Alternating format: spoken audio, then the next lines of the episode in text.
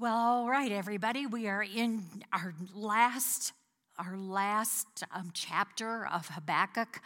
I hope that you have enjoyed. I don't know if that's quite the word because it has just really been a convicting book.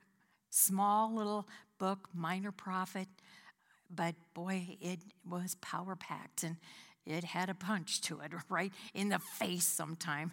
So, would you pray with me, please? Father, as we go into this last chapter, Father, how you changed Habakkuk, how you changed his attitude, how you changed his mindset, how he went from complaining and whining and how come and why and how long, and he ends it with a prayer, a prayer of recognizing you for who you are.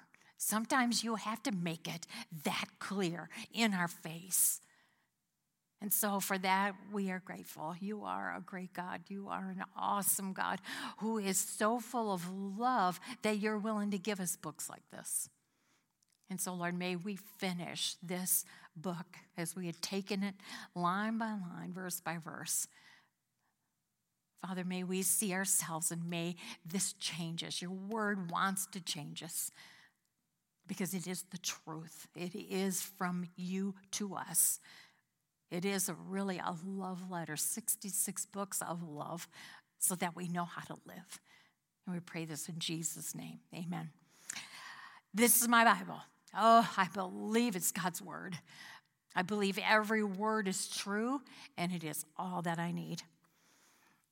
All right, as we move into this last chapter, I think my prayer kind of um, did the review. I mean, I think we see how um, Habakkuk was changed and how we need i don't know how long this whole thing took. I don't know if it was a, a, whole a half a day a day dealing with this. I don't know how long but sometimes that's how the lord works with us we come to him and then he has to deal with us and he sure does in just the way that's necessary to wake us up and and how beautiful this last chapter is it's a prayer of habakkuk the prophet on Shigionoth. Shigionoth. Did you know what that word means? I did not know what that word meant. And the way it's said there, um, I did a little research and I found that the only other time that that word is used is in Psalm 7. David used it. And it basically tells us that this is a song. This is, this is poetry, and it is going to be put to music. It's going to be a song.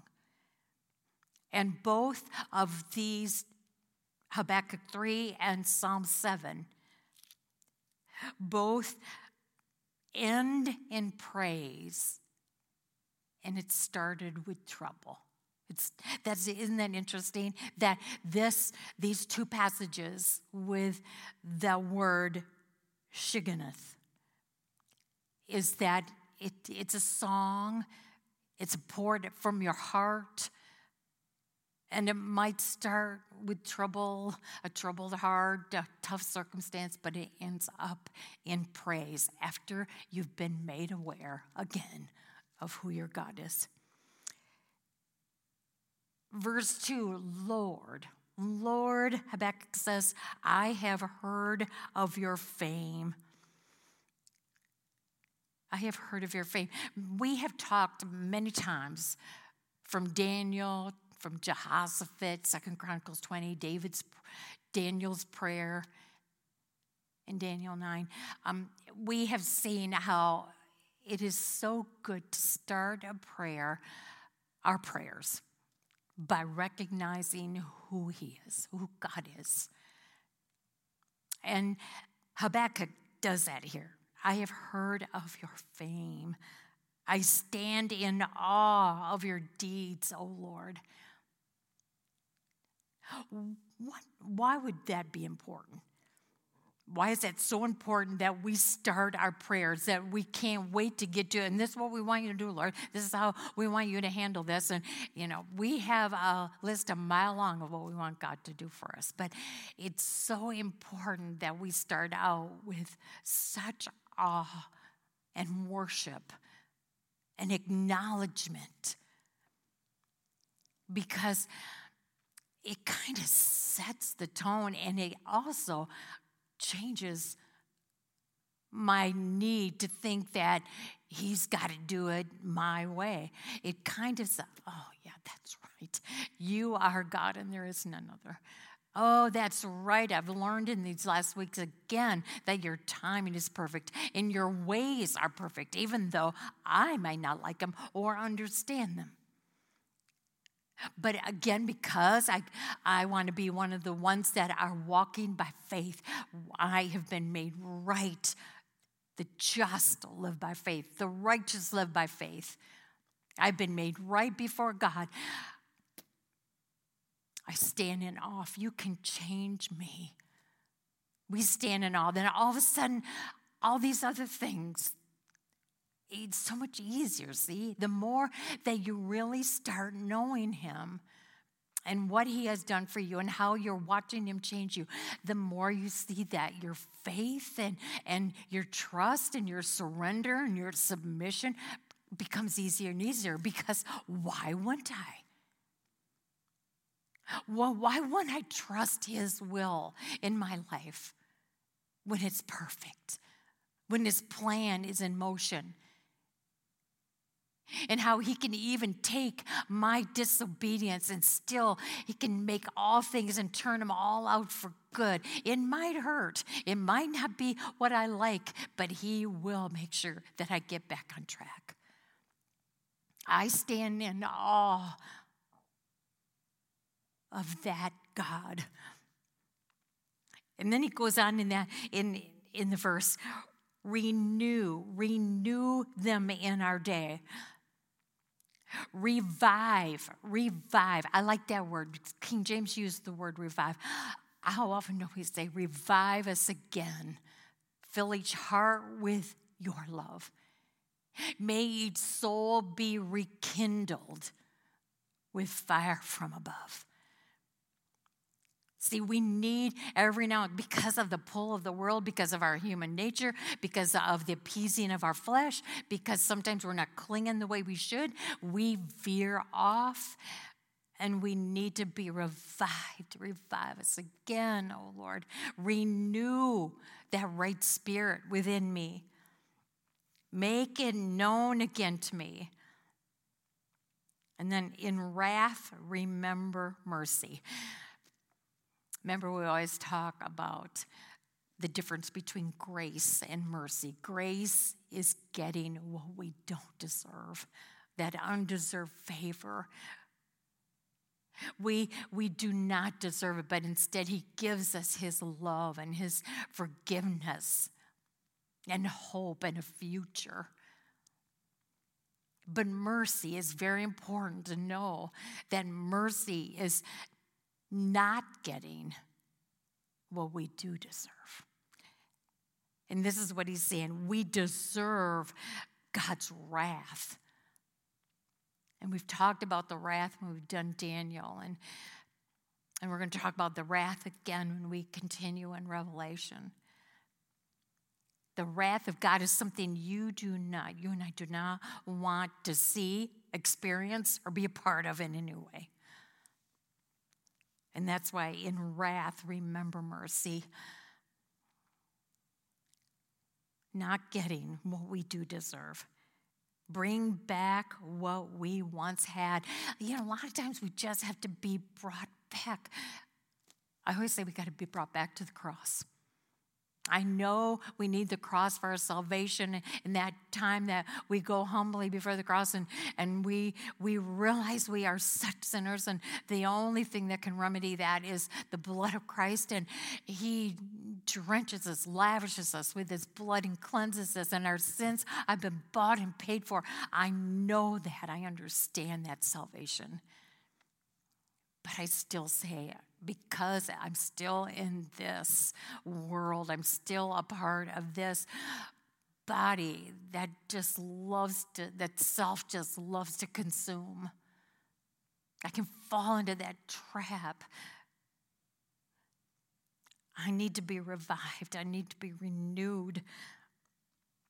I need to be brought back. And where is the best place to go for that? Is go back to the cross because then you see what He did for you, what He did for me.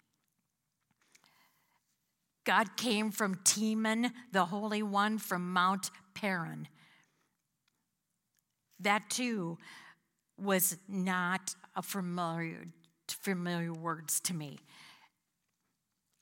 And so I checked, and oh, I, I, you know, the more you study, the, the more you want to know. I found verses, you know, in the Old Testament in Exodus and in Exodus chapter 19. I mean, it it just shows that, that God came from Teman, the Holy One from Mount Paran, that symbolizes, those two places symbolize Mount Sinai. They symbolize Mount Sinai. What happened on Mount Sinai? His glory covered the heavens. Oh, and I just want to say too that Selah. When you see the word Selah, like in Psalms, you see that word, if you see the word Selah, remember how we said last week, we talked about that, that it was um, a song that, that Habakkuk in these chapters are kind of like a, are like poetry um, and put into song and how this particular chapter today is very much so a song Psalm 7, Psalm, and Habakkuk 3, they're, they're um, songs. And so, right whenever you see a Selah, you, you have to pause because it's like it's a pause in a song. Like, stop a minute and think about this. Don't go on until you have grasped this. See, doesn't that make sense? So, when he said, verse 3, God came from Teman, the Holy One from Mount Paran. It would have been so easy. Well, I, I don't know. I'm just going to go on. I don't really know what those words mean, but, you know. And then, and right there, you see a Selah in this song. Like, stop. Stop and think about this. And so when I searched it, I found out that it had to do with Mount Sinai when God met with Moses and gave him the law and it makes perfect sense because let me just read to you in Exodus chapter 19 starting with verse 16. On the morning of the third day, there was thunder and lightning with a thick cloud over the mountain and a very loud trumpet blast. Everyone in the camp trembled. Then Moses led the people out of the camp to meet with God, and they stood at the foot of the mountain. Mount Sinai was covered with smoke because the Lord descended on it in fire. The smoke billowed up from it like smoke from a furnace. The whole mountain trembled violently, and the sound of the trumpet grew louder and louder. Then Moses spoke, and the voice of God answered him. Now, doesn't that make sense? I mean, well, and then I, I looked in chapter 22 also, in chapter 20, because after Moses was given the Ten Commandments, in chapter 20 of chapter 20, chapter 20, verse 20 of Exodus, Moses said to the people, Do not be afraid.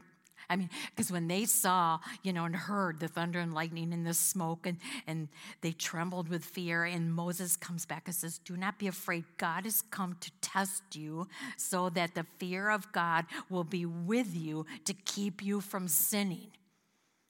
See, a good, healthy dose of fear of God will keep you from sinning.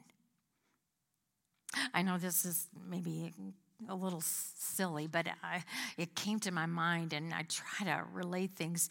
When I was a little girl, and I sang on Children's Bible Hour, and we moved from one building to another. we were in this small little little building and we were so crowded in there and then while i was the, during the 10 years that i was on the program then we moved to this beautiful new building just down the street oh we were so excited we had room. And then and then there was a big portrait of the director. They put her picture in that in the foyer in the beautiful foyer. And so every time you walked into that foyer you would see her picture. And oh she was such a great lady. She really was. I mean she was hard on us kids but but it was again out of love and she wanted to make sure we we lived right, you know, not just sing right, but that we lived right because we were a testimony of the one we sang about. And it was just as a little girl, I remember that I could walk anywhere in that place. I could walk anywhere, I could stand right next to it, and she was looking at me. You know, I was still so young that I didn't understand this verse that we just read in Exodus 20, verse 20. I just knew that no matter where I went, and then even when I got into middle school, and I was invited to parties. And then when I got into high school, and I was invited to this or that, I am I am not kidding you. I could sense those eyes on me. And to me, that represented God and as I got older, I started realizing that that's God with his eyes on me, no matter where I go, no matter what I do, even though I might fool everybody, I don't fool him. He sees me wherever I am. He knows what I'm thinking, He knows my attitude. And so when I read this verse, I thought, there's, that's okay. Do you know that's okay? To have a good, healthy fear of God because it will keep you from sinning. That's his intent. So, after we see these two places, Teman and Mount Paran, and then read the words, His glory covered the heavens, and his praise filled the earth. His splendor was like the sunshine. I'm so glad there was a Selah there because I probably wouldn't have stopped and recognized that, boy, does this make sense? What happened on Mount Sinai? God's word, his law, his word is still relevant today. And he expects obedience. He expects a healthy fear. He expects that we know that there'll be consequences if we disobey. And as his glory was all around in Exodus 20, we know too that his glory permeates if we are willing to see, we can see his glory. It covered the heavens, and his praise filled the earth. His splendor was like the sunshine. Rays flashed from his hand where his power was hidden. Two words here. Two words that I think are very important that we are, and then this I think will really help renew us, revive us, show us that that we need him so badly is that he is a God of glory and he is a God of power. And just as Exodus 20, he is just as powerful, and his glory is still as glory should be, even from back then. Our God is holy, He is glorious. Plague went before him, pestilence followed his steps. He stood and shook the earth. He looked and made the nations tremble. The ancient mountains crumbled and the age old hills collapsed. His ways are eternal. I saw the tents of Cushan in distress, the dwellings of Midian in anguish. When I was reading that, all of a sudden I thought, wow, has Habakkuk ever changed? Has he ever changed from, from his complaining and his even his doubt?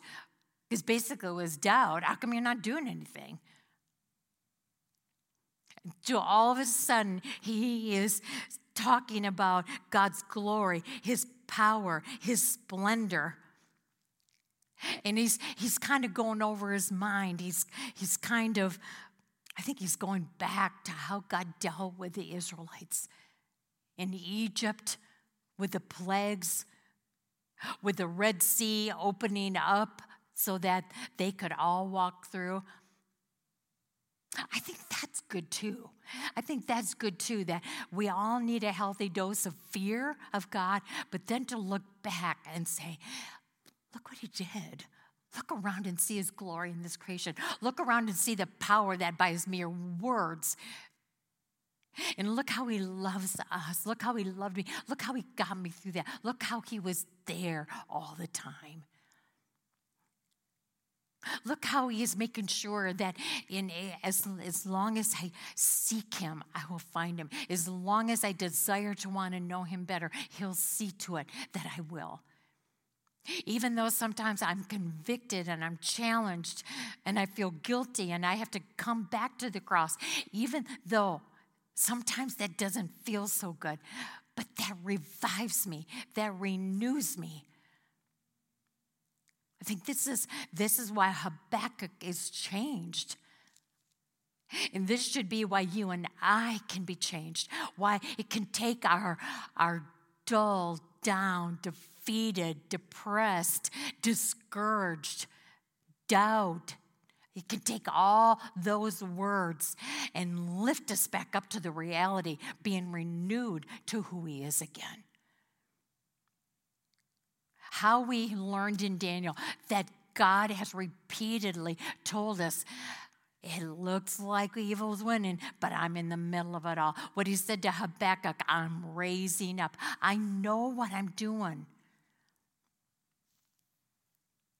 We see his power, we see his glory. Look how Habakkuk remembers he stood and shook the earth. He looked and made the nations tremble.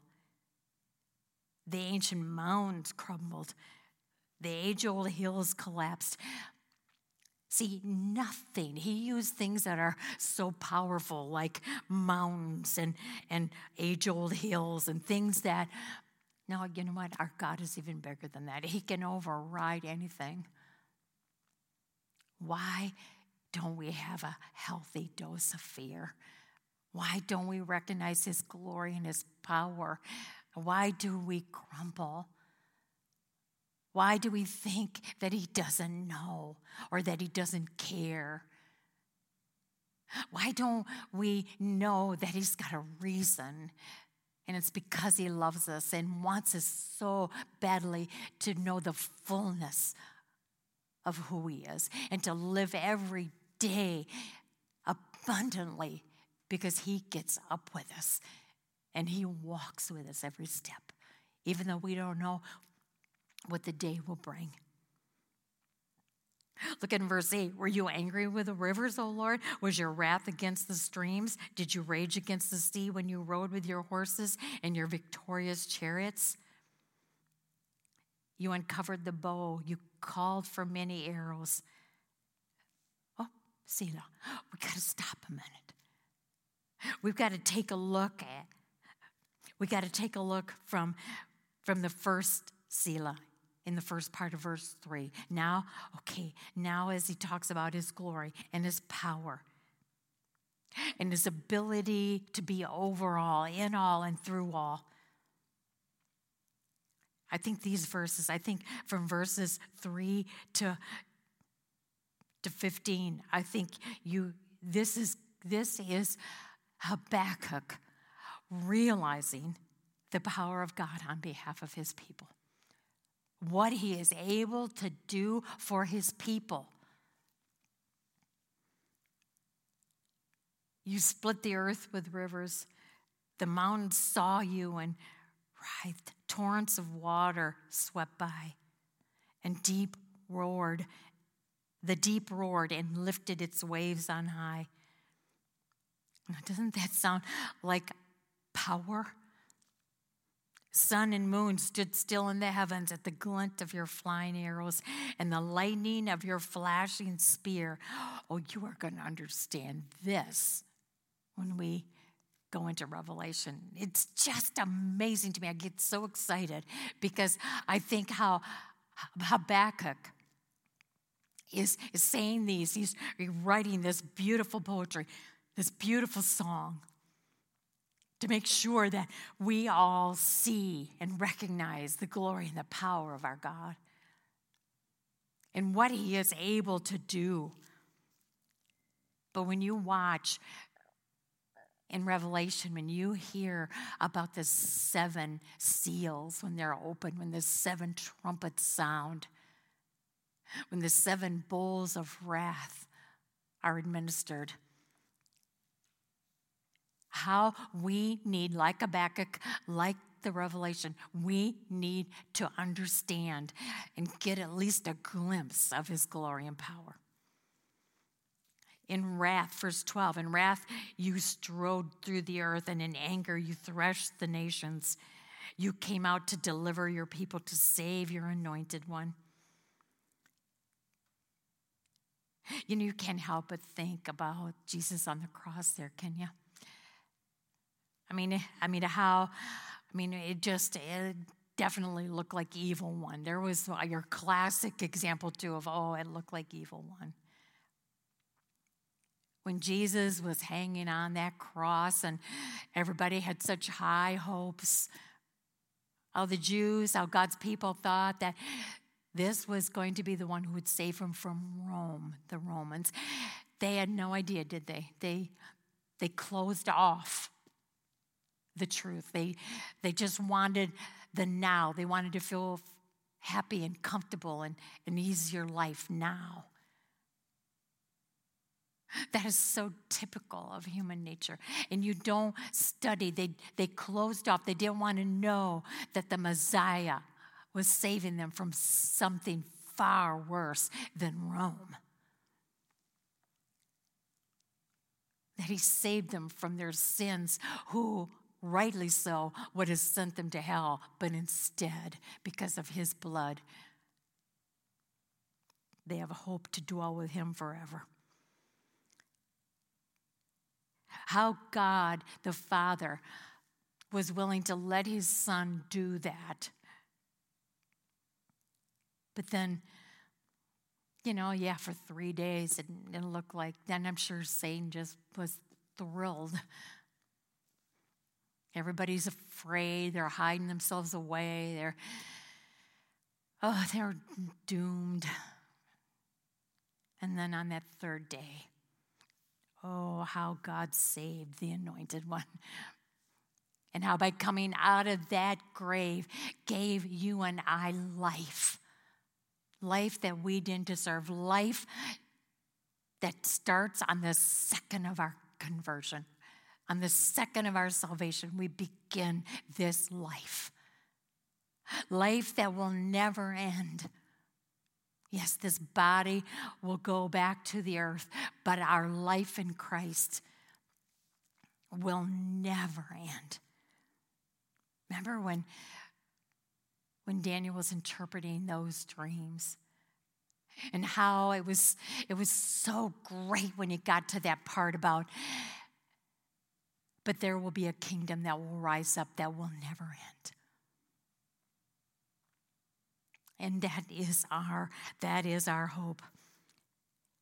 You crushed the leader of the land of wickedness, you stripped him from head to foot. I think in this prayer, Habakkuk is saying, Last week, when we talked about the five woes, all of a sudden I realized that as bad as it looks like when an empire takes over, we have a God that's greater, that will triumph every time. And when I said that, I meant it. When I said, when are we going to know that justice will reign? It will come back to bite them. They will experience the ultimate consequence of rejecting the Savior. You talk about crushing the leader of the land of wickedness. You stripped him from head to foot. That's any leader who thinks that they're God. Any earthly kingdom that thinks that they are the most powerful. When his own spear you pierced his head, with his own spear you pierced his head. When his warriors stormed out to scatter, gloating as though about to devour the wretched who were in hiding. Now, Habakkuk, of course, he is thinking about when God promised him that, believe me, I'll take care of Babylon. They'll pay for what they did. And so he is thinking that yes, you know, they they will go down, but we can look at it in such a, a bigger picture, a, a for a more forever picture. That because of what God has done through his son, we will we will live. And you trampled the sea with your horses, churning the gray waters. I mean, you, when you see the glory and the power of God, and how when you when you study Revelation, we know you talk about watching the glory and power of God in that book. This is what Habakkuk is experiencing. But remember how how God said, now write this down, make it plain. Don't make it complicated. Write it on tablets because I want it to last for generations so that everybody can know and understand my way of working. That they can get to know me. Verse 16, after Habakkuk was just, I think, as he was going over chapter 2 in his mind. I think he just broke out into this prayer. And look at verse 16. I heard my heart pounded, my lips quivered at the sound. Decay crept into my bones and my legs trembled. I think this is the proper way. This is the proper response when you start really understanding the power and the glory of God. I heard my heart pound. My lips quivered. Decay crept into my bones, my legs trembled. Yet I will wait patiently for the day of calamity to come on the nation invading us. I mean, he knew that that didn't happen yet. He now says, "Okay, I mean, I'm not, I'm not really relishing how this is all going to come down, but I believe it, and I know that their demise will happen. I know they will go down. I believe that. And the same thing with us." As we understand the glory and the power of God, we know that our future is so intact. We might not understand how it's all going to transpire, but as His people, He's got us. And nothing can separate us from Him. But we should still be in awe. Our hearts should be pounding, our lips quivering as we study and know what's going to happen. We, like Habakkuk says, I will wait patiently for the day of calamity because it will not be pretty. Yet I will wait patiently because I know how it's going to end. Now, listen to verse 17 all the way to the end of the chapter, and I'm here to tell you this is magnificent poetry. I am not that attuned, maybe as some poets or my English classes in school, but I did recognize this. Look how descriptive Look how it grabs you. Look how it informs you through illustrations. Though the fig tree does not bud,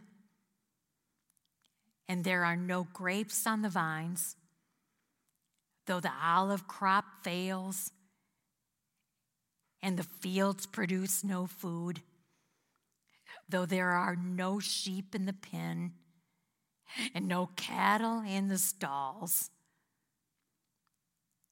I mean, could he have painted any bleaker of a picture? Life is not going to be easy. Though the fig tree doesn't bud, there's no grapes on the vines, there's no olive trees, they can't produce in the fields. There's no food, so there's no food. There's no sheep in the pen. There's no cattle in the stalls. It looks hopeless, right? Haven't you ever felt that? It looks hopeless. And look, because of what Habakkuk has been through, how he let the Lord work with him in that white space between chapters one and two, because he allowed himself to well, like us, we go back to the cross. You go back to the beginning. You remember who He is and what He's done. If you allow yourself, if you if you desire that, even though all looks hopeless, we have nothing. It looks like there is just there's no food, there's no animals, there's just so just try to think of the worst that can happen. What's the worst that can happen to you?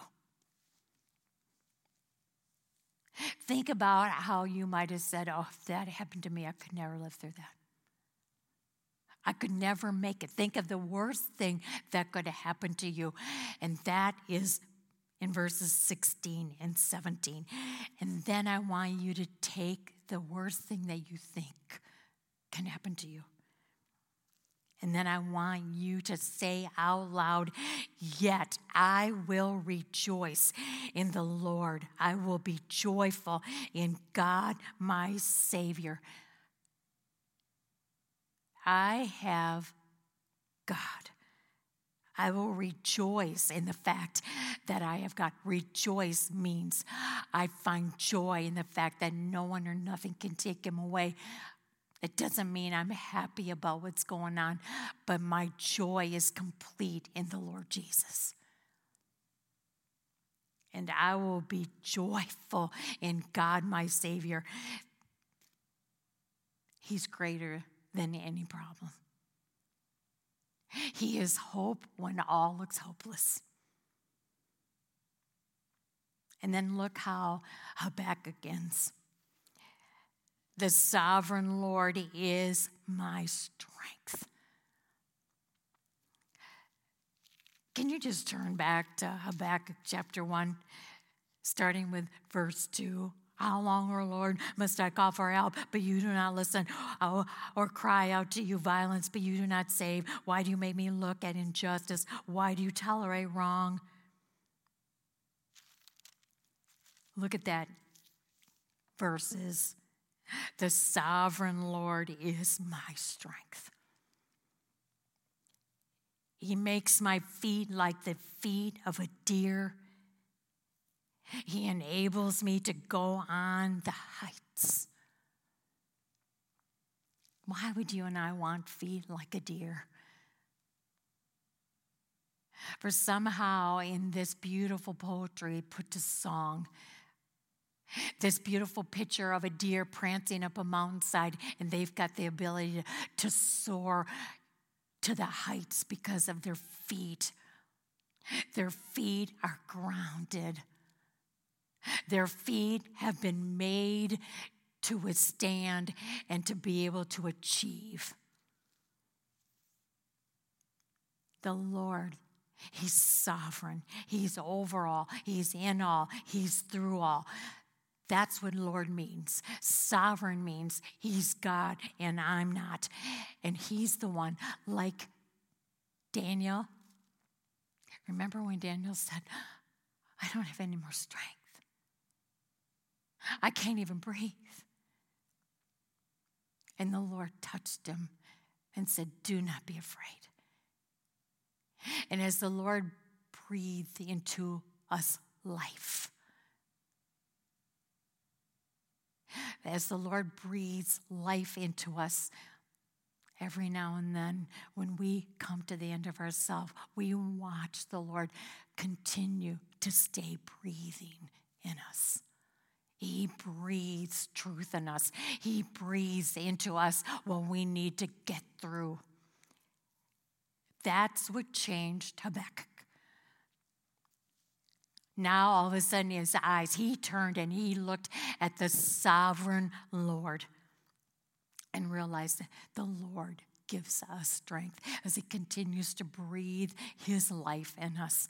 He will renew our strength. And he makes my feet Remember that song, and I, that's why I think this is like a, this is a song, and I can see why it is because I'm reminded as the deer pants for the water. So my soul longs for you, O Lord. And we know that the deer, there's a certain kind of deer that have the capacity because their feet have been made to be able to go up the straightest and the rockiest to attain the heights if that's not picturesque of our spiritual walk with Him?